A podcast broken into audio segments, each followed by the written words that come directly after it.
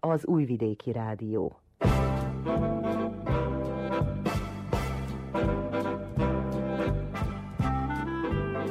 Mozaik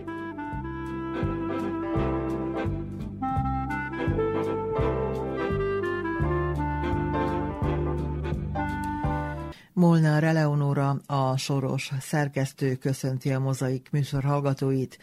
Monsignor Jung Tamásra, a Nagybecskereki Egyházmegye első püspökére emlékeztek minap ünnepi Szentmisén a Székes Egyházban, akit 1971-ben szenteltek fel Bánáti püspökké.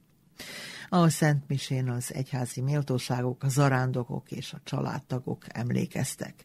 Kónya Kovács Otília ott készült riportját hallhatják mai mozaikunk első órájában.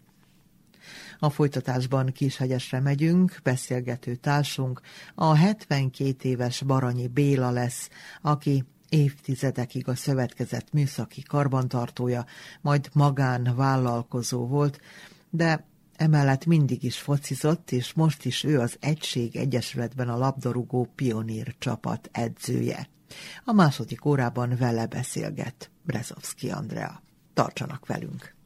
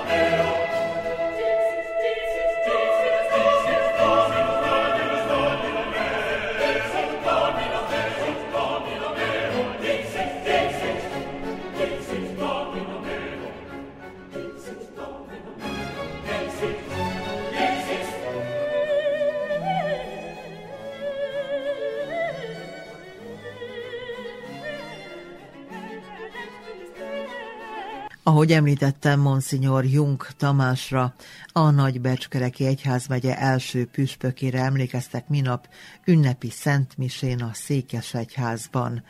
A Szent Misét Monsignor Paul Richard Gallagher érsek, a Szentszék külügyminisztere celebrálta a Szent Cyril és Metód nemzetközi püspöki konferencia tagjainak segítségével.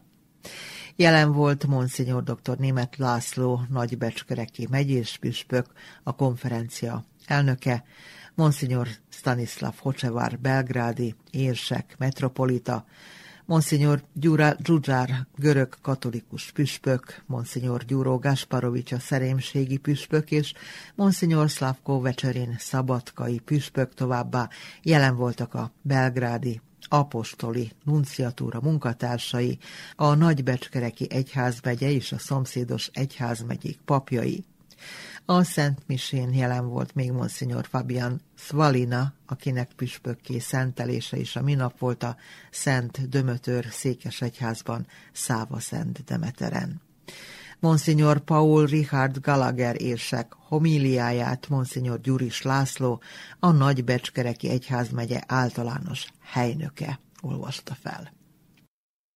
Excellenciás uraim, kedves pap és szerzetes társai, kedves testvéreim! Nagy öröm számomra, hogy itt ünnepelhetek veletek ezen a szent helyen, az 50. évfordulóját annak, hogy a Szék a bánáti katolikusok számára kinevezett egy helybéli apostoli kormányzót. A történelmből tudjuk, hogy 900 évig a családi egyházmegyéhez tartozott ez a helyi egyház, hogy azután az első világháború következményeként a területen egy másik akkor alakuló országhoz csatolták volna.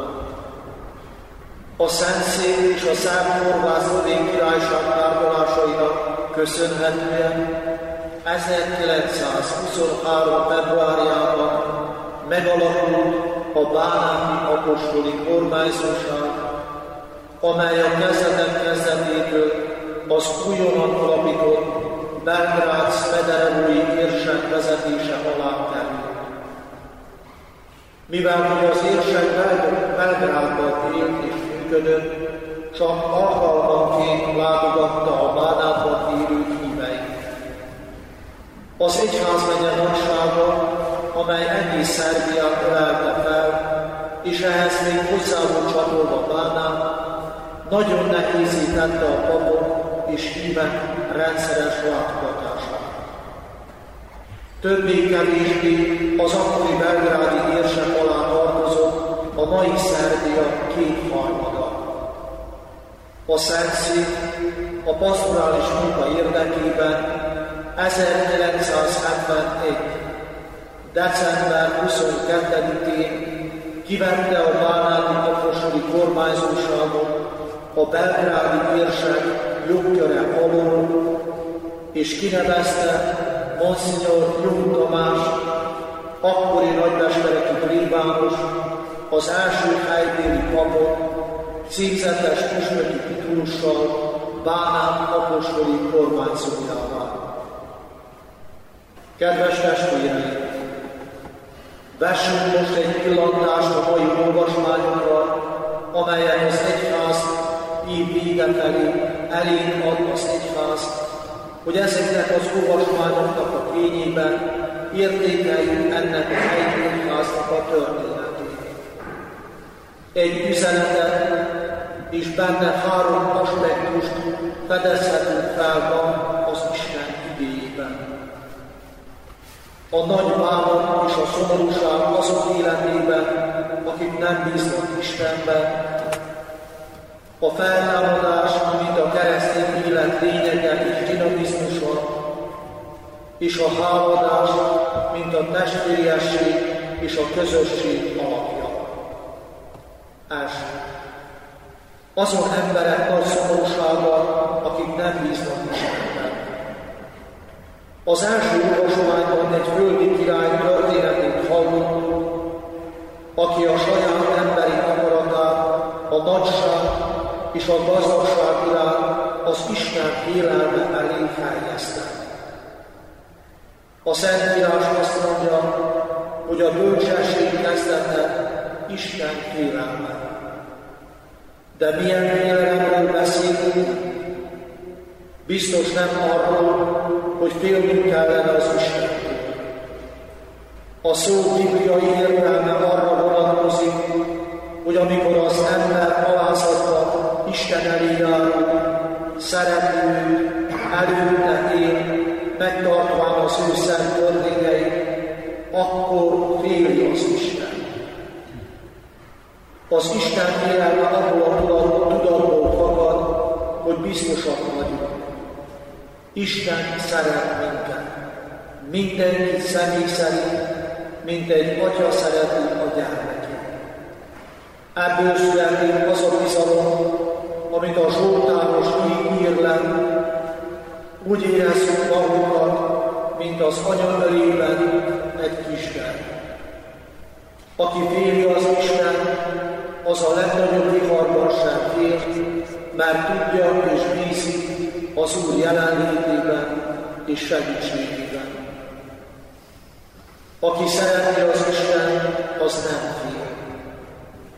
A hívő tehát nem esik kétségbe semmilyen kihívás előtt, mert ő tudja, hogy Isten kezében nyugszik, hogy nem megmonoszi az utolsó szót, hanem a minket annyira szerető Istené, aki a saját életét adta értünk. Második pont. A feltámadás, mint a keresztény élet dinamizmusának az áldás. A mai evangélium legfontosabb üzenete a feltámadásról szól. Ez az igazság annyira lényeges a kereszténység számára, hogy az apostolok amikor Júdás helyett választotta egy új tanítványt a tizenkettő közé, olyat keresne, aki tanulja volt az Úr feltámadását. Ahogyan a Filippieknek írt levél mondja, a feltámadás kell megszervezni az életünket. A feltámadásból eredő örömből születik meg a keresztény élet, születik meg a jó, a tanúságtételre való készség.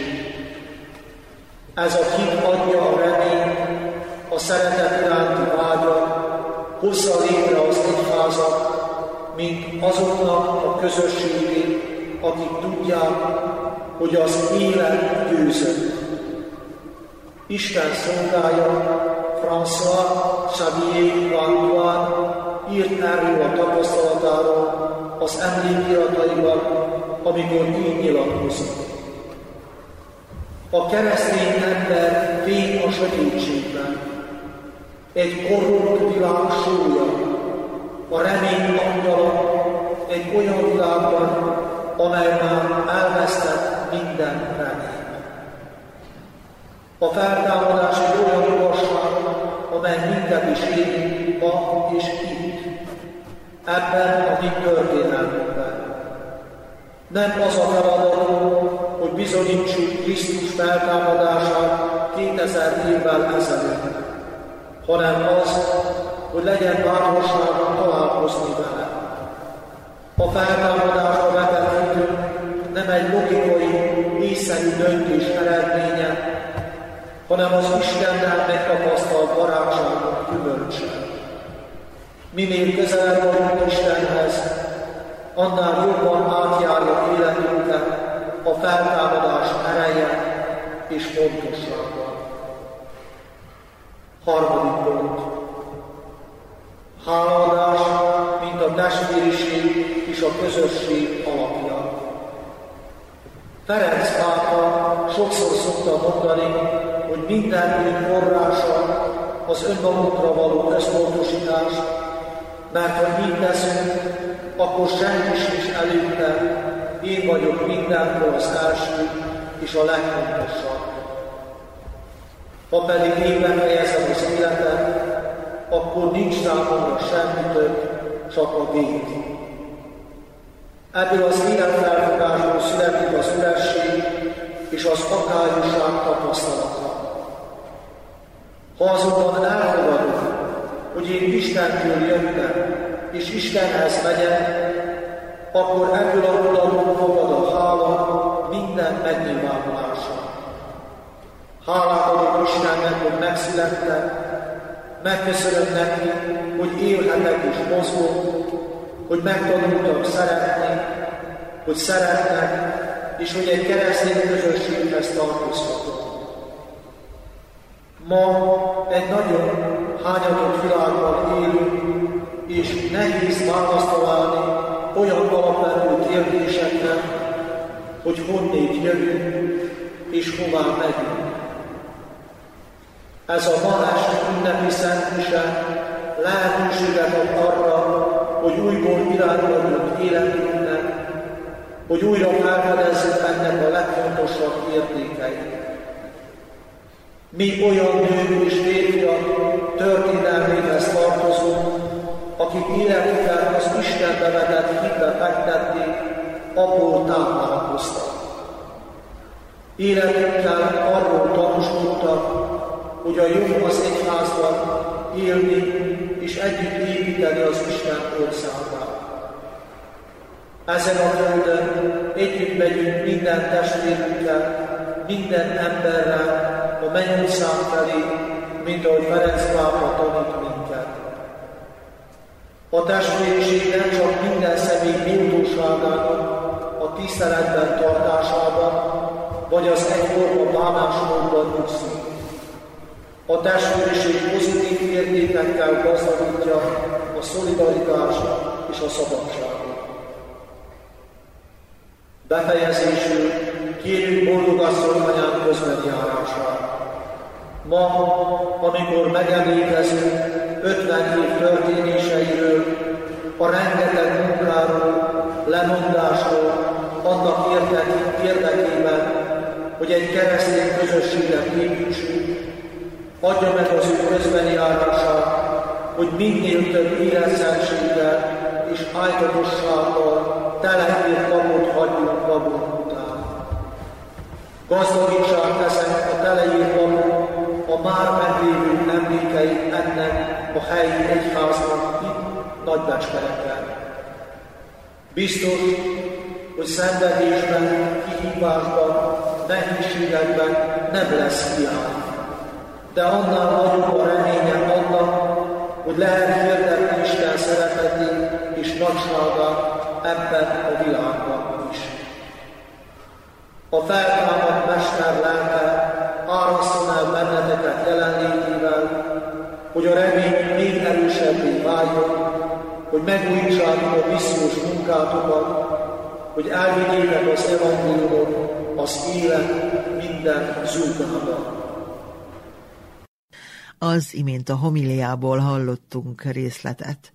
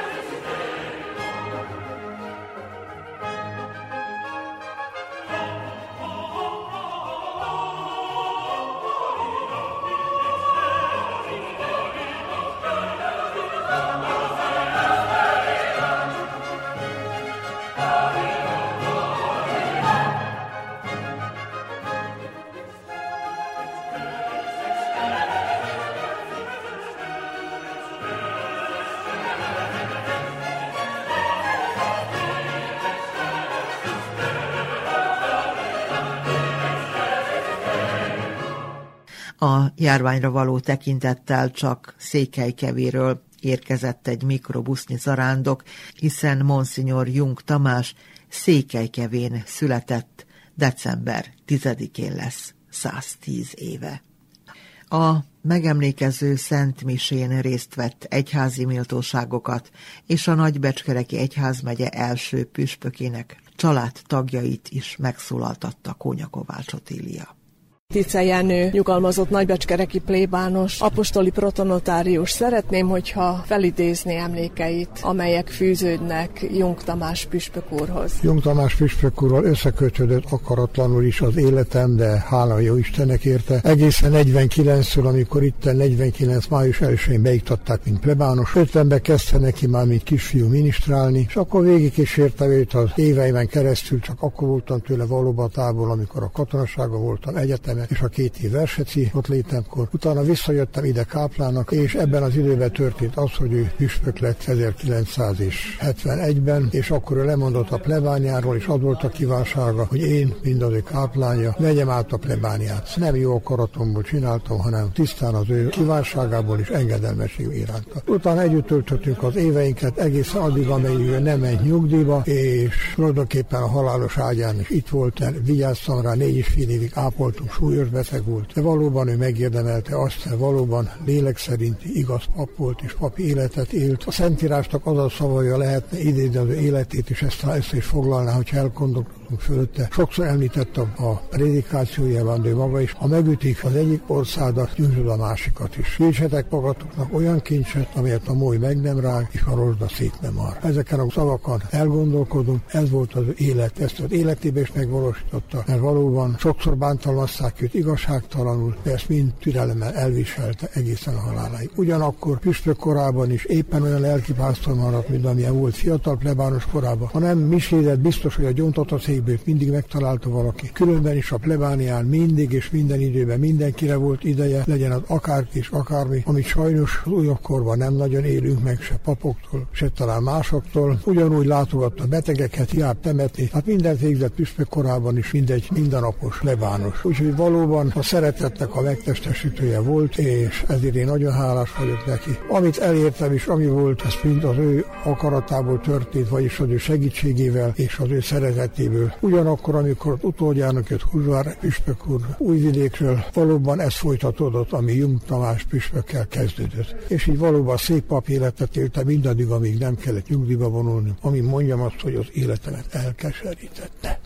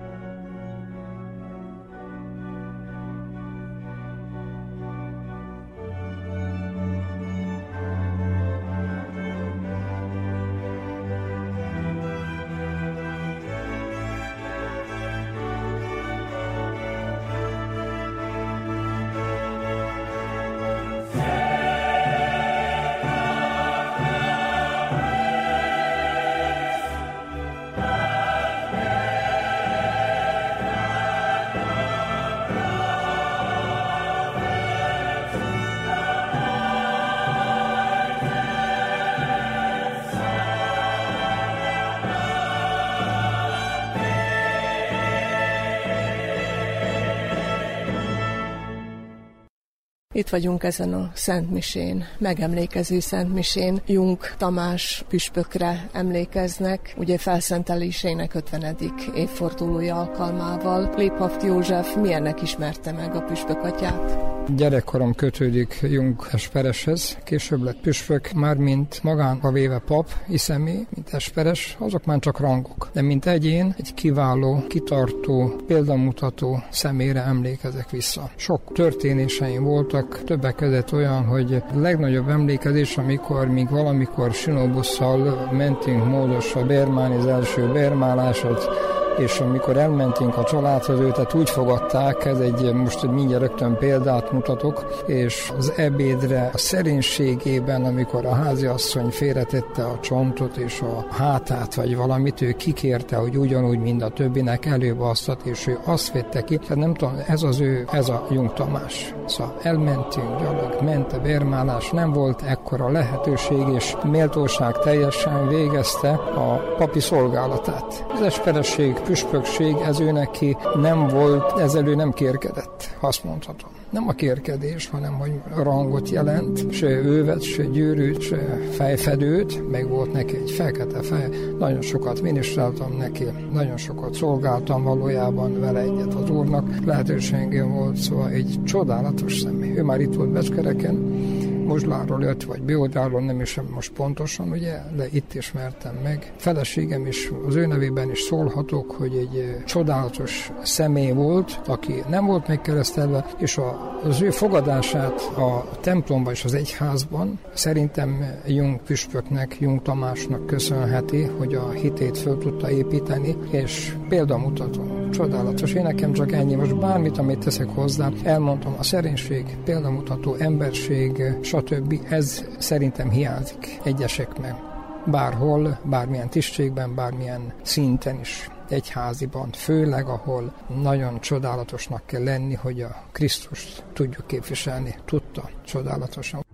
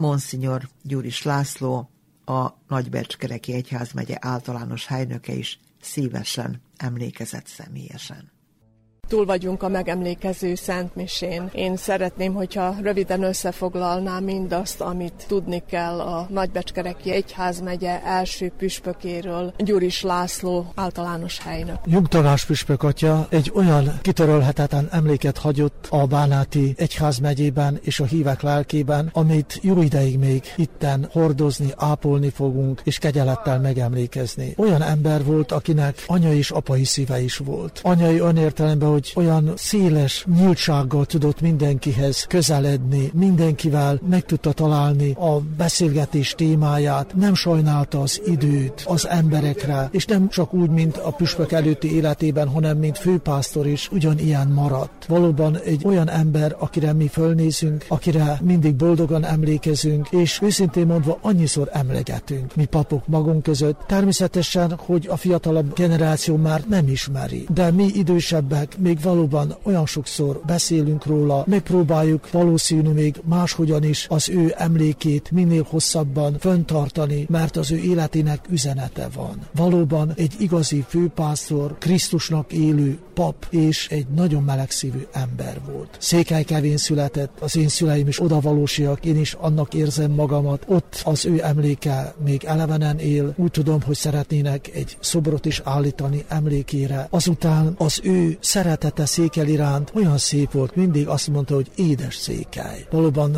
mindig, mindig a legnagyobb szeretettel és örömmel beszél szülőfalujáról. Az egy egyszerű, szegény falu volt, szülei odakaptak beosztást a régi monarchiában, ő ugyan nem székely származású, de valóban azt a falut úgy érzi, hogy szívének egy csücske volt, és soha el nem felejtette, bármikor találkozott emberekkel székelyről, legyen az egy egyszerű kubikus, vagy bárki más, mindig szeretettel, megölelte, elbeszélgetett, és van egy gyönyörű szép kis történet, amikor először jött, mint püspök Székelykevére, és az udvarban, a plébánia udvarban volt egy nagy fogadás, mindenki oda jöhetett, és egyszer csak az ajtón bejő egy szellemileg és testleg is egy kicsit korlátozott bácsi. De az ő gyermekkorába együtt jártak iskolába, és amikor meglátta, ott hagyott mindenkit, elébe sietett, megölelte, elbeszélgetett vele, és az akkori idők tudjuk még milyen idők voltak, és akkor egy megjegyezte, ha a mai társadalom is így tudna az emberekhez viszonyulni, akkor,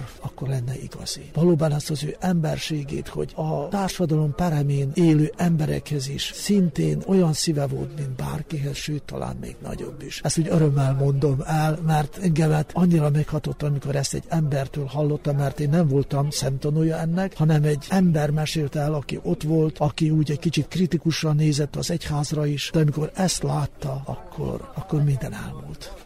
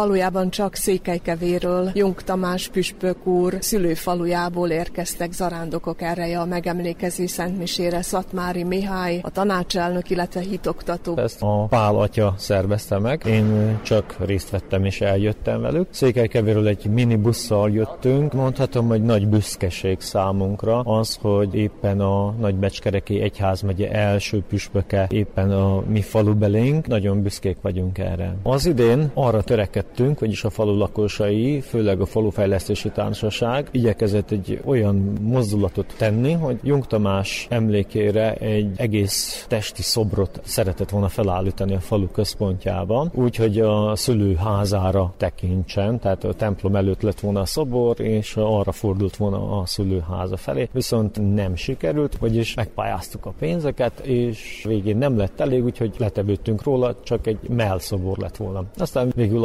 azokat az összegeket is visszamondták a helyzet miatt, úgyhogy elmaradott. Pedig nagyon szép lett volna, és a falu így megemlékezett volna teljesen erről az eseményről, hogy 50 évvel ezelőtt ugye ilyen nagy esemény történt, és a falunk egyik szülötte vett részt benne velősen.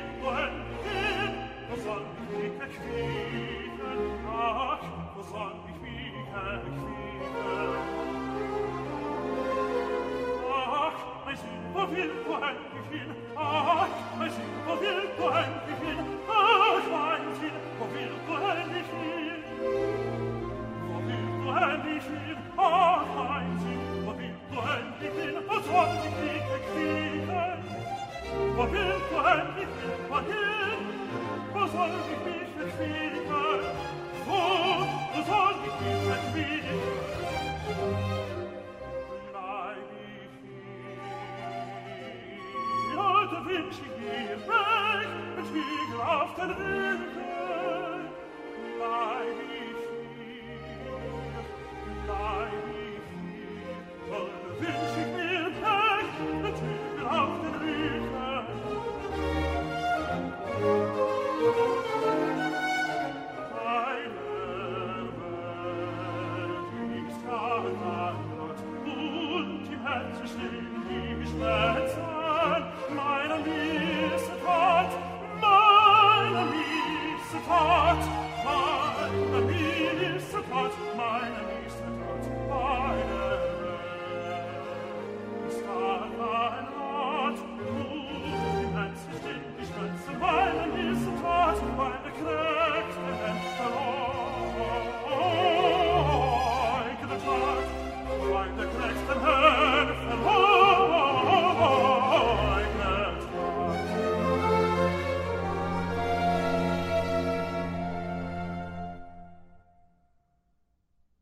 A családtagjai is jelen voltak ezen a megemlékező Szentmisén, itt a Nagybecskereki Székesegyházban. Milyen emlékeket idézett föl ez a Szentmise Klem Józsefben? Nagybátyja volt ugye Jung Tamás püspök úr. Mindenképpen először a hála érzése az, amit érzünk, hogy 50 év után megemlékeztek arról, hogy Jung Tamást kinevezték az első apostoli kormányzóvá. Engem személyes élmények vagy érzések is fűznek, hiszen abban az évben engem kértek meg, hogy köszöntsem a nagybácsit. Akkoriban még középiskolás voltam, akkor fejeztem a gimnáziumot, és egy szöveggel köszöntöttem Tamás püspököt már püspökként. Azt mondtam neki, hogy akkor, amikor már ő is a 60. életévét taposta, és úgy érezte, hogy most már talán lekerekítheti az életművét, akkor egy újabb terhet helyezett az Isten a vállára, hiszen elsőnek lenni egy ilyen környezetben, első apostoli kormányzónak az mindenképpen egy nem könnyű feladat volt. Én úgy érzem, hogy Tami bácsi, ahogy mi őt hívtuk, Tamás püspök, példamutató lehetett volna nagyon sok hív hívő, de ugyanígy azt hiszem, hogy paptársa számára is, hiszen az, hogy püspökké nevezték ki, semmi esetre sem változtatta meg őt, sőt ellenkezőleg azt hiszem, hogy még alázatosabb, még csendesebb, még Isten hívőbb lett, és azt hiszem, hogy a hívek éppen így emlékeznek rá elsősorban arról, hogy milyen csendes hívő maradt püspökként is.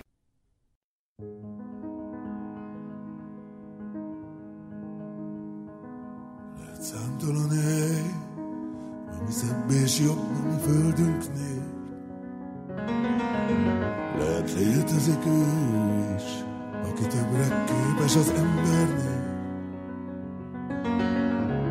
Egyszer ismeretlen távolba vágyom, máskor megriaszt egy álom, hogy a hang, hogy a csend, hogy a fény, hogy a tűz már nem vigyáz egy cseppnyi földre, s el kell mennünk mindörökre, fényév távolság.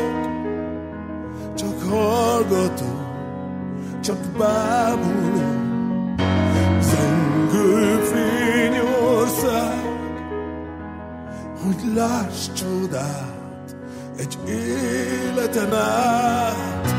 Nézem tisztaságát, mégsem értem, hangjait, és el nem érem. Ott a tenger, itt az én hajóm.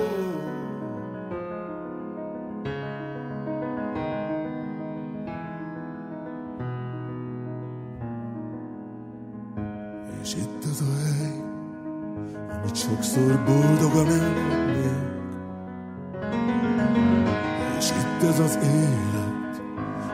sokszor nem nagyon értünk még.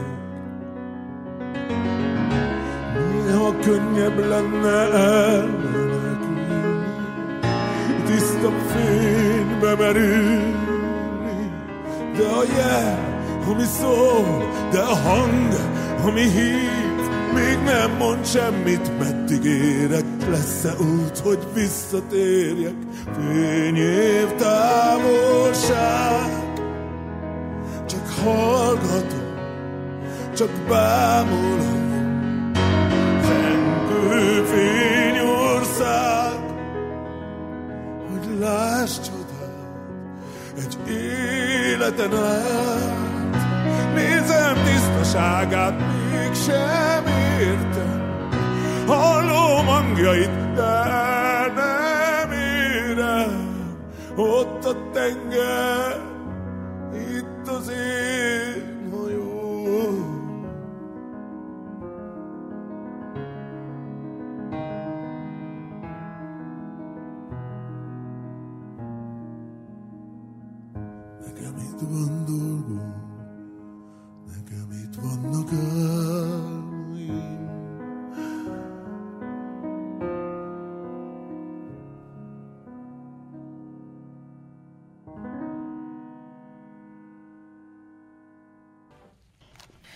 Kishegyesre megyünk a folytatásban, beszélgető társunk a 72 éves Baranyi Béla, aki évtizedekig a szövetkezet műszaki karban tartója, majd magánvállalkozó volt, de emellett mindig is focizott, és most is ő az Egység Egyesületben a labdarúgó pionír csapat edzője.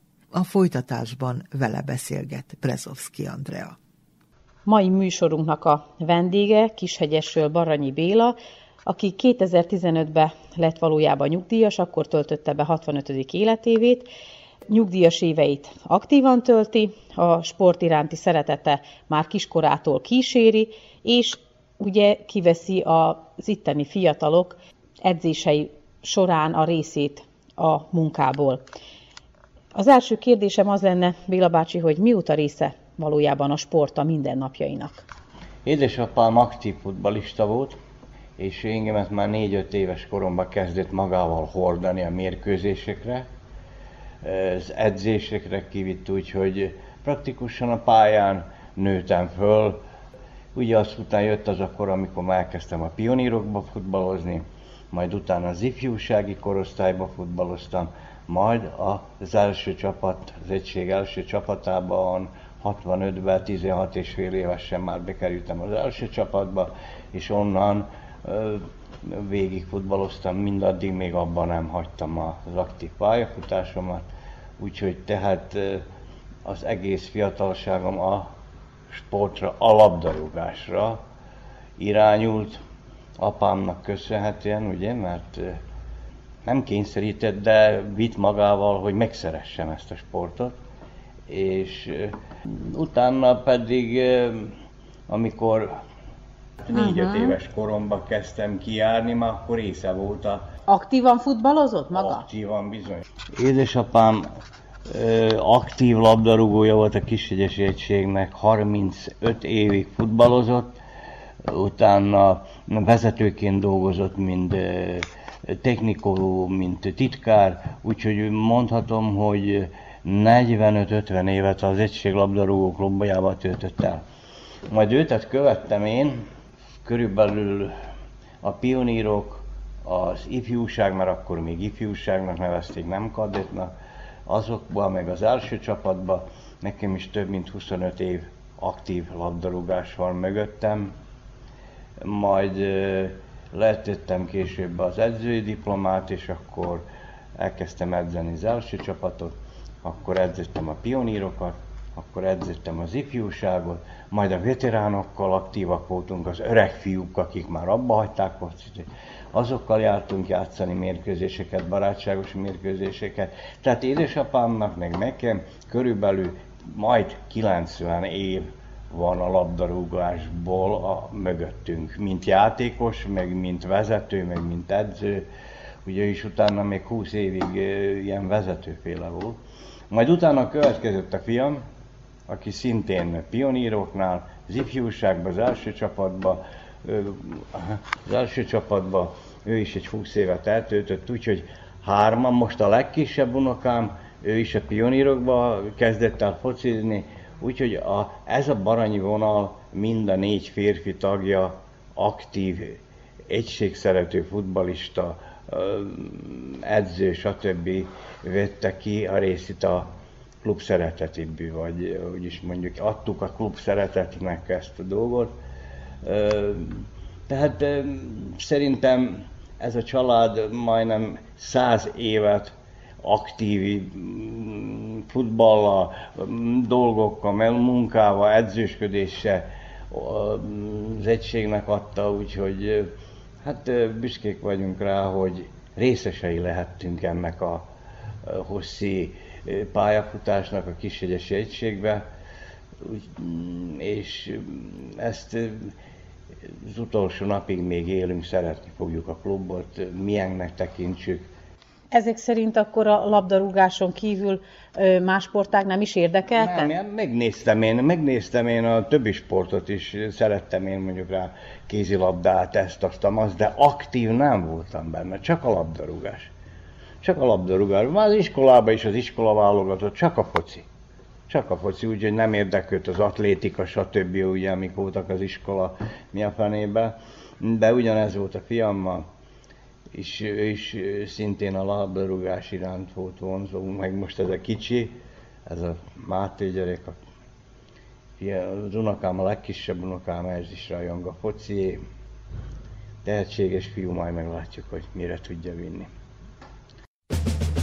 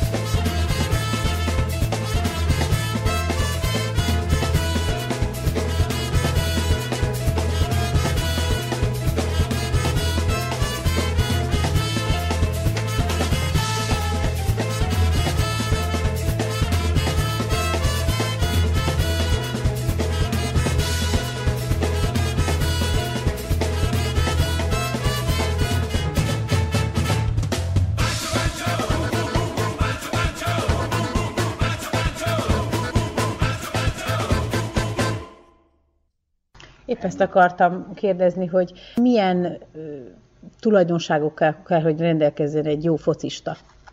Hát legelőször is kell, hogy legyen neki egy alaptehetsége. Mert ha nincs tehetség, akkor lehet akármilyen szorgalom benne, akármilyen akarat, akármilyen becsaágy, nem tudja magasabb szintre vinni, mint hogy játszogat, játszogat, kispad vagy stb. Tehát egy alaptehetségnek meg kell lenni, mert azzal lehet hosszi pályafutást elérni. De sok futbalista elkezdi, pár évig próbálkozik, nem megy, visszakilép. Lássa, hogy nem neki való, nem megy, és akkor ennyi, úgyhogy mindenféleképp egy alaptehetségnek kell lenni, ez a pioníroknál már megindul, és már ott lássuk, hogy kibe van tehetség, ki csak szeretetből jár ki, és kiből lesz talán jó futbalista, ha szorgalmas lesz, aktív lesz, és ki lesz közepes, ki lesz esetleg gyengébb labdarúgó, ezeket mind már lássuk, és hát ez van, ugye, mert mindenkinek nem ad a jó Isten tehetséget, hogy mm, nagyra vigye, hogy ugye esetleg profié váljon, de minden esetre minden gyereknek megvan adva lehetőség, munka lehetőség, és akkor aztán már az ő szorgalmától, meg a jó Isten, amit adott tehetsége, attól függ majd a, a pályafutása. És akkor a kiválogatásuk az hogy szokott zajlani? Mennyi idő telik el? Ez most például nálunk ez most úgy megy, mióta tagjai vagyunk a Topolyai TSC Futball Akadémiának, totál ők irányítsák a, a mi munkánkat. Ketten vagyunk edzők, a fiatal generáció, ami 6-tól 12 évig szól, azt a Keszeg Anti vezeti, a 12-től 15-ig meg én vezetem. Tehát két csoport van, aki dolgozik a pionírokkal, és ezeknek a pioníroknak mi megkapjuk az akadémiától a pontos munkaprogramot, a pontos edzésterveket, minden, rajzokkal, szövegekkel, mindennel, és nekünk ezt kell lekövetni, ennek alapján kell dolgozni a gyerekekkel, és nekünk vissza kell igazolni az akadémiának, hogy ezt, meg ezt, meg ezt az edzéseket tartottuk, amit ők megadtak nekünk tervbe, ugye, hogy ilyen edzéseket kell tartani. Tehát minden az akadémián keresztül megy. Az edzésprogram, a, az edzések száma, a, a mérkőzések, az, ugye, hát az külön megy, ugye, de mm, a kicsik is már, azoknak is szervezünk már mérkőzést, a kis 8 éves gyerekeknek ilyen kis réviális mérkőzéseket. Kaptunk most az akadémiától egy gyönyörű műfüves pályát, aminek az értékét most nem tudjuk pontosan, ezt ők tudják, ugye, mert ők fektettek be, de azt mondják, hogy egy nagy értékű. Ez egy hosszi távon a gyerekeknek egy alap lehetőséget ad a fejlődésre, ugye egy gyönyörű műköves pálya, ahol öröm rajta játszani, focizni rajta. Tehát megkaptunk a TSC-től, az akadémiától minden lehetőséget, de sajnos valahogy most egy idő óta úgy nem növekszik a létszámunk, hanem úgy stagnál. Talán a piciknél, a petlicséknél, ezek a, hogy mondjam, ezek a piciknél, a nyolc éveseknél itt egy kicsit valamennyire, de viszont a 12-től 15-ig valahogy ott most ez a vírus is egy kicsit, meg ez az online tanulás, meg délután iskolába járás, stb. Ez most egy kicsit megzavarta a munkarendünket, de ez van, ezt kell csinálni. Itt, ez, itt nem tudunk mit tenni. És akkor a tehetségeknek a kiválogatását is a TSC igen. Akadémia emberei igen, végzik? Igen, igen, igen, általában ők figyelnek fel a játékosokra, és ami olyan, hogy lássák, látnak benne a jövőt, ők azt elviszik. Ugye, elvittek innen már tőlünk 3, 4, 5 fiatal tehetséges gyereket, akik ott edzenek. Őnekik ez a céljuk. Ők ezért csinálták ezt az akadémiát, hogy neveljünk, minél jobb futbalisták legyenek, és ők az elsők, akik elvihetik. Senki más klub nem viheti el, ők az elsők, mivel ők fektettek be, ők fizetik az edzőket, stb. Tehát a TSC van előnyben, ha van egy szuper tehetséges futbalistánk. Azt nem viheti el semmiféle csapat, senki, csak ők. Tehát ők figyelik a játékosoknak a fejlődését is, a játékosok tehetségét is kísérik, és mi rá jutnak egy tehetségre, már azt ők viszik is, az az övéké. Térjünk rá egy kicsit a nyugdíjas éveire. Említettem ott a bevezetőbe, hogy 2015 óta nyugdíjas. Igen. Meséljen egy kicsit a munkaéveiről. Hát 25 évet az agrogában dolgoztam, mint mechanikus, ilyen karbatartó, javító, stb. Ezután pedig, amikor onnan elkerültem az adrugába, akkor nyitottunk privát üzletet, vegyes kereskedést, három évig működtünk vele, majd utána áttértünk a, a jószágtenyésztésekre, volt több mint 20 anyagocánk, százas turnuszokba hízlaltukat, hízókat, majd egy idő után rátértünk a hízocsirkékre, és azokat is ilyen ezres turnuszokba, úgyhogy a család az nagyon aktív volt, összetartó, úgyhogy éltük a szép életünket. Sokat kellett dolgozni, de így múltak a napok, hetek, gyerekek főnőttek, most már van öt unokám, ragyogó már nagyjai le, diplomátak az egyetemen, úgyhogy hát büszke vagyok rájuk. Úgy. Most már csak a jó Istent azt kérem, hogy ilyen egészséget adjon még sokáig, mint ami most van. Már most hihetetlen, amilyen jó erőlétben vagyok. Jó. Három ótást is fővettem, semmi utóhatása. Tehát eh, mindenkinek ezt kívánom, hogy ilyen nagyon jó egészségbe éli az életét, mint amilyenben én vagyok most pár pillanat. És hát köszönöm a jó Istennek, hogy ezt nekem megadta és kívánom, hogy mindenkinek hagyja meg. És hány éves korában köszönhetjük itt a műsorban? Hát most 72. 72. 72, de hát mm, azt mondják, hogy, hogy a koromhoz képest még túl mozgékony vagyok, túl jó, mi a fene, ugye. Hát de, de ez olyan dolog, hogy ezt fölül irányítsák, és itt ezt itt, de nem lehet ezt, ezt nem lehet megvenni. Amit a jó Isten ad, ugye hányan elmennek 30 pár évesen, ugye? És én meg 72 évesen futok a gyerekek. Így is maradjon sokáig ah, még. Köszönöm szépen. Köszönöm szépen. Ez egység labdarúgó klub pionír csapatának a 12-től 15 éves igen, játékosait edzi. Igen. Katonás fegyelem van-e az edzései során, vagy inkább ilyen baráti kapcsolatot alakít ki velük? Én elég sok pionírgárdát főneveltem, meg ifistákat is, de én mindig azon voltam, hogy egy bizonyos kis sikernek csak a fegyelem és a rend az alapja. Ezt ha nincs meg, akkor nem tudunk. Nem tudunk. Tehát, ha nem odafigyel, helytelenkednek, dumálnak össze-vissza, nem művöltözök rájuk, de a rendet, a fegyelmet, azt mindig megköveteltem, hogy fegyelmezetten viselkedni, nem sértegetni játékos társat, nem káromkodni, stb. Azt csinálni, amit az edző mond.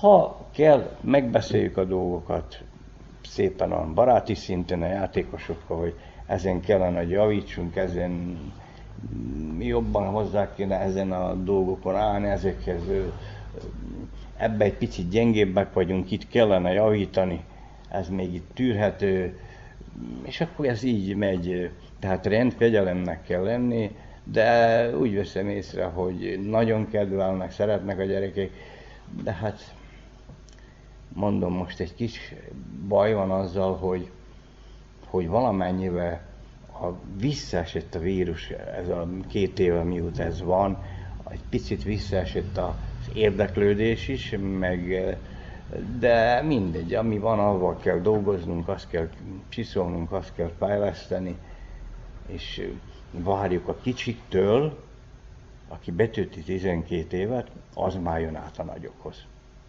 Ha akar tovább futballozni, mert rákényszeríteni nem lát ma senkit se, ugye? Ha akar tovább futballozni, betöltötte 12 évet, akkor jön át a nagy pionírokhoz. 12-től 15-ig.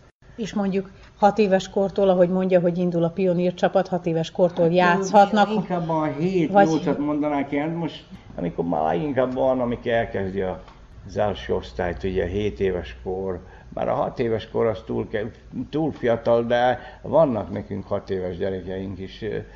Hát szakszerűen van velük is dolgozva, meglássuk ki milyen tehetség, még korai bármit is mondani, mert még van kicsik ők, hogy ő nekik még nagyon sokat kell fejlődni ahhoz, hogy esetleg majd az U12-15-ösbe is tudjanak futballozni.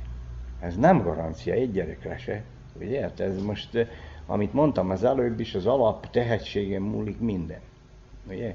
Most ezek a munkák, hogy csiszolnak egy picit rajta a dolgokon, ez oké, okay, ez rendben van, de ha nincs alaptehetség, akkor, akkor a, a munka se látszik meg a fiún, mert, mert, mert ugye nincs benne az a tehetség, aminek kellene, hogy legyen, hogy ő fejlődjön, ő jó legyen mindenben, fizikailag is ott legyen, technikailag, taktikailag, mindenben ügyes legyen. Tehát ehhez egy kell egy alaptehetség, ugye, mert van, aki gyors gyerek, de csak gyors gyerek, ugye? Van, aki cselezik fantasztikusan, de viszont lassú, meg puha, gyenge, stb. Szóval millió egy kombináció van, amit úgy össze kell szűrnünk, hogy na most ebből legyen egy komplet kis futbalista, hogy aztán tudjuk az első csapathoz, vagy mit tudom én.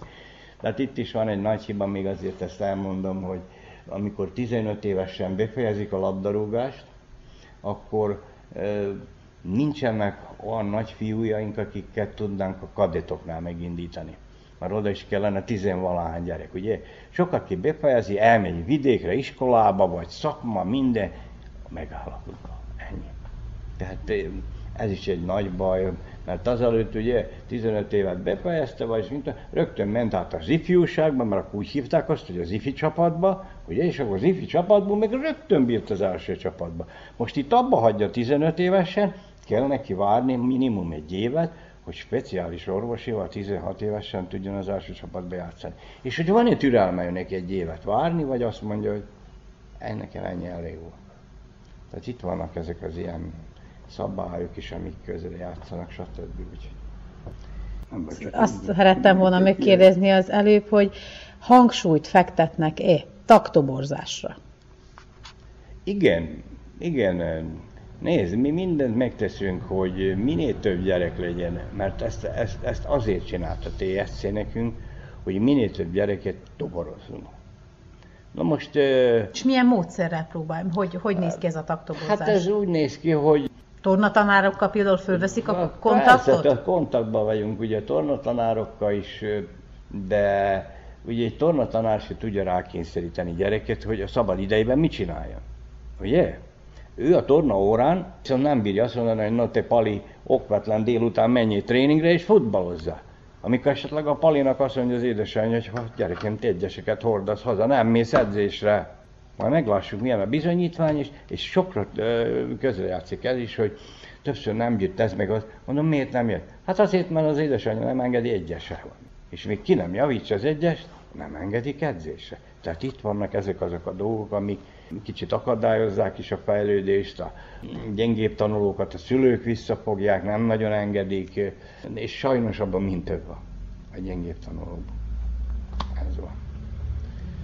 De hát mindent megteszünk, hogy minél több gyereket összetoborozzunk, hogy minél több legyen a gyerekeknek a száma, létszáma, és hát ha, mint ahogy a TSC is mondja, hogy az akadémián, amikor átmegyünk, hogy sose tudjuk, hogy hol nevelkedik ki egy olyan játékos, aki esetleg egy nagy futbalista lesz, aki egy válogatott játékos is lehet, ugye? Azért csinálják ezeket a kis fiók klubokat, ugye? Mert TSC-nek neki van maga több száz gyerekje, ugye? De nagyot befog, topolja meg a környéke, ugye? És akkor csinálnak Tótfalun, Hegyesen, Szent Tamáson, Adás, stb. stb. Ilyen fiókokat, ahonnan szintén várják a tehetséges labdarúgókat, ő hozzájuk a TSC-hez, ugye? És viszik is őket két marikkal. Ennyi az egész. Hát röviden ennyit tudnák én a sportról így most mondani. Bízunk benne, hogy hát ha sikerül majd nekünk is egyszer egy válogatott játékost főnevelnünk, vagy kinevelnünk. Már nekünk már ez is egy kis siker, hogyha nekünk innen a TSC elvisz 3-4 jó játékost. Ez már azt jelenti, hogy valamit dolgoztunk, valamit csináltunk, valamit elértünk, ugye? Hát ez most... Hány játékossal dolgozik, és hát, hogy, hogy néz ki az egy edzés az ön? Most figyelj, de az edzések azok úgy néznek ki, ahogy a topolya megkívánja, leírja pontosan, pontru pontra, ilyen bemelegítés, ilyenek az edzések levezetése, ilyen meg olyan rajzokban megadja, úgyhogy nekünk csak ezt követni kell. És ez most mi, mi rajtunk múlik, hogy most mennyi a létszám, milyen edzést tudunk tartani, ö, ö, mi hiányzik, erőléte, vagy egy kicsit többet kell, hogy fejleszünk a technikán, ugye, hogy labdát szépen tudják kezelni, cselezni, leadni, vagy pedig a taktikai edzések, ugye, ahol tanulják ugye a helyezkedéseket, a védekezés gyakorlása, támadás gyakorlása. Szóval ennek alapján vezessük az edzéseket, hogy ami gyengébb pont, azokon javítgatunk. Azon a módon, amit a TSC kér. Előzőleg is edzette a fiatalokat a TSC-s tagság előtt, előtt is. Igen, igen. Mennyibe térnek el ezek a, az edzésprogramok a mostani az előzőtől, ahogy maga tartotta az edzéseket? De hát most figyelj ide, on túl sok különbség nincsen. Mert akkor is ugyanezt kellett nekünk fejleszteni a játékosoknak a, a technikai képzés a legalapvető. Hogy azt a labdát oda tudja passzolni, hogy azt a labdát tudja tökéletesen vezetni, meg tudja csinálni a csel, stb. Szóval ez, ez már ment akkor is, amikor még a TSC nem is létezett, ugye? Most nem mondjam, hogy én 70, 70, mit tudom én, pontosan nem tudok évet mondani, de, de korán, amikor megkezdtem ezeket a pionírokkal az edzéseket, nekem az volt a mindenem, hogy egy játékos azt a labdát odarúgja, ahova én kérem. Ne menjen 10 méterre jobbra, és 10 méterre balra, hanem ha én azt mondom, hogy ezt nekem passzol ide, azt tanulja meg. Ennyi. Ez, ez, ezzel indulunk ki. Ha ezt nem tudja, kész. Mert a futballnak az egész lényeg az, hogy a labdát le kell tudni adni játékostársnak. A, a labdával tudni kell vezetni, futni, cselezni kell, ugye? Szóval ez, a nagy változás nincsen, csak ez már egy kicsit olyan korszerűbb edzési folyamatok, amit ők kérnek, változások történtek már a játékosok hozzáállásán, mit tudom én, de mindegy, nekünk ezt kell követni, meg hát azért be tudunk mink a mi rutinunkba is oda egy kicsit dobni. Nem, az ő programjuk mellett tudunk mi azért egy kicsit mást is csinálni, de a lényeg az, hogy, hogy a fejlődés, és most van egy olyan dolog, hogy aprók a gyerekek. Most egy két-három éve figyelem, kis növetűek. Tehát 120, 30, 150 centisek, én edzettem egy olyan két-három generációt, ahol 170, 175, 180 centis gyerekek voltak, pionírok, 15 évesek. Ezek a mai gyerekek aprók, vékonyak, fizikailag gyengék, a duelba ugye alul maradnak egy picit erősebb fiúk, magosabbak, úgyhogy... De hát ez van, ebből nem bírunk itt változtatni, hát most ilyen fiúk születnek, ezek vannak. Mióta ugye edzőként dolgozik, volt-e rá példa, hogy lány volt a csapatban. Ha most például volt, volt majd pár éve, hogy jártak ki pár lányok edzésre, de olyan szabály, hogy a lányok nem játszhatnak a fiúkkal, csak a lánycsapatban. de nekünk nincs lehetőségünk lánycsapat, mert nincs tizenennyi lány, aki érdeklődik a futball iránt. És hogy megnyitnánk egy, egy futballiskolát a lányok számára, és ami van Topolyán is, meg környékben minden felé. Ugye? Itt most egyesen egy lány van, aki, akit úgy besuflizunk, és megengedik, hogy játszon ő is, úgyhogy de nem tudunk, nem tudunk a lányokkal összeszedni 12-3-5 lánt, aki szeretné és tudna gyűnni, mert érdemes volna velük, de hát ha nincs föltétel, hogy kigyünk két-három lányokkal, nem lehet dolgozni. Hát az ennyi. Jelentős fejlesztések valósultak meg ez idáig, és a jövőben is a futballpálya környékén. Igen. Ezek igen. miben könnyítik meg a maguk munkáját? Hát most figyelj, a mi munkánkat az a TSC-nek a műfüves pályája sokba, a sokba. Tudunk minőségesebb edzéseket tartani rajta. Hát most pár évvel ezelőtt belettek rakva plastikszékek a födött lelátóra. 250 ülőhelyünk van a födött lelátónál, ugye átfestettük az egész objektátot, az épületeket, a kerítés oszlopokat, a kapufélfákat, kicseréltük a komplett villamvezetéket tartomány segítségével, dobott a tartományát a pénzt, kicseréltük azt is. Most Szerbiai Atlétikai Szövetség megkért bennünket, hogy engedjük még ennek a világos Adriánnak, hogy ott a közepén legyen neki egy kifutó, és akkor a pályára dobálja a gerejt, ugye? És akkor mi mind az egység úgy voltunk vele, hogy egyesi tehetséges, akkor mi az edzéseket vagy léjebb szorítottuk, vagy följebb, ugye, mert ő a pálya közepére dobált a gerejt. Ha ott edzik, beláll valamelyik gyereknek, hogy a mi fenébe, és akkor alkalmazkodtunk, és ha jó Istennek a lány most világbajnok lett, most tartomány jóval hagyott neki egy nagyon szép öltözőt csinálnak, tiszta új öltözőt, lesz benne talán ilyen teretán terem, ahol ilyen erőléti gyakorlatokat csinálnak minden, és úgy vagyok informálva, hogy egy egész csoport jön ki a tartományból, és megpróbálják még fejleszteni a lánnak a lehetőségeket, villant le akarják húzni, hogy majd este is tudjon dobálni, akarnak az alsó kapu mögé futópályát csinálni. Tehát ez egy, egy nagyon szép komplex lesz labdarúgó pálya és atlétikai pálya, úgyhogy szerintem ezek nagy fejlesztések, köszönve tartománynak is, ennek a lánynak, a tehetségének, és úgyhogy ezt a jövőben fantasztikusan tudják a fiatalok használni, mert ez tényleg úgy atlétikai módszerben, mint labdarúgásban fejlődés áll előttük, ha ez mind, mind beindul, és akkor itt úgy néz ki, hogy ez az öltöző decemberre meg lesz a lánnak, és akkor aztán tavaszra megkezdik a további mérpenét.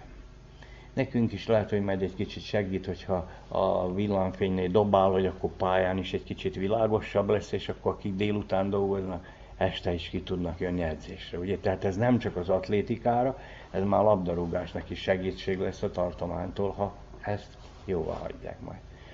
Most hagytak jóval tartomány nekünk egy 70 centi széles önjáró fűnyírót, ami csak az egység labdarúgó klubjáé lesz. Úgyhogy úgy szép lassan azért fejlődünk, haladunk. Ezt azt, azt szépítgetünk, ez az amaz van. Kis falusi klub vagyunk. Kis falusi klub vagyunk, és akkor örülni kell minden fejlődésnek. Ugye most kapunk egy tiszta fűnyírót, nem kell könyörögni a kis helyi közösséghez, nem kell a kis kommunához könyörögni, mert őnekik is az utcát kell vágni, nem ezt kell, amazt nem tudjuk elkapni fűnyírót. Az meg a miénk lesz, és hetente kétszer gyönyörűen leváljuk, és fantasztikus pályánk, és természetes fű rajta. Milyen eredményeket érnek el a csapatával? Pár évvel ezelőtt ott voltunk az élmezőnyben a pionírokkal, voltunk bajnokok is velük, voltunk többször másodikok, most egy kicsit a generáció gyengül, most így ott a közepe felé vagyunk a, a táblázaton, de lényeg az, hogy van pionír csapatunk, játszanak, és akkor majd fejlődnek szépen, mert nem mindegyik ö, ö, faluba, kisvárosba van annyi hogy mondjam, meg ilyen lehetőség, mint itt nálunk, de ehhez gyerekek kellenének. Gyerekek kellenének. Úgy veszem észre, hogy most semmilyen sport felé nem nagyon húznak ezek a, az idősebb pionírok. Igaz, hogy nincs is hegyesen a labdarúgáson kívül más, de egy picit jobban kellene ezt szeretni nekik, ezt az egész labdarúgást, nem csak az, hogy most na kimegyek és akkor edzünk, hát lejátszuk a meccset, vagy valami. Szóval hiányzik egy kicsi a gyerekeknek a hozzáállásából és a szeretetéből, hogy ezt Mert ha valamit nem szeret, kész, nem megy. Erőtetve ez nem megy. Vagy szeretek futballozni, vagy mit tudom én, atlétikázni, vagy nem. Ha szeretek, akkor lehet, hogy lesz belőlem valami, ha nem szeretem, akkor meg kész. Vége. Hát meg ugye a, futball az egy csapatjáték, nem egy egyéni Így játék, van, tehát a csapatnak együtt kell Így dolgozni, van, hogy. Na most figyelj, megtörténhet az, hogy egy csapatban mondjuk rá 11 játékos közül 3-4 egy kicsit gyöngébb. De a másik hét kisegíti. De annak a másik hétnek hödözni kell annak a négynek a gyöngeségét, ami kihat az, az eredményekre, ugye? Mert ha mind a 11 nem egyforma képességű, ugye? akkor a gyöngébeket ki kell, hogy pótolják az, a jobban képzettek, tehetségesebb gyerekek, és akkor itt van az, hogy néha az eredmény egy kicsit gyöngébb, mert ugye megvan a 11 ember, de abban mondjuk rá 4-5 gyerek nem tehetséges. Játszik már, már, már kell, hogy játszani. Hát ez van. Ennyit a sport. én akkor további jó munkát Nagyon kívánok. szépen köszönöm. És akkor sikeréket a csapattal. Hát igen, igen, igen, ehhez a sikerekhez ugye szerencse is kell, jó munka is kell hozzá, tehetséges gyerekek kellenek hozzá, a nagy sikerhez tehetséges gyerekek, mert ugye az nélkül nem megy. Nem megy. Ha a lelkit kiteszi egy edző, egy reggeltől estig, ha az a gyerek kijön az edzés, és nem figyel oda, nem ott az esze, nem úgy csinál, hogy kellene, nem, nem úgy megy neki a dolog. Nem mondhassa az edzőnek, hogy te ne gyere hónaptól. Gyere. De az már az edző lássa, hogy ittent ebből már nem lesz futbalista. És sajnos van ilyen néhány nekünk is. Létszám véget muszáj tartanunk a gyöngébb képességű labdarúgókat is, már versenyeznünk kell. Muszáj. Ezt kéri a TSC, hogy egy csapatnak versenyszerűen működni kell. Az most vagy a Peti a kicsiknél, a 8 évesektől, már ott is van, vagy pedig a 12-15 éveseknek bajnokságra kell, hogy játszanak, mert eh, ezt kérik.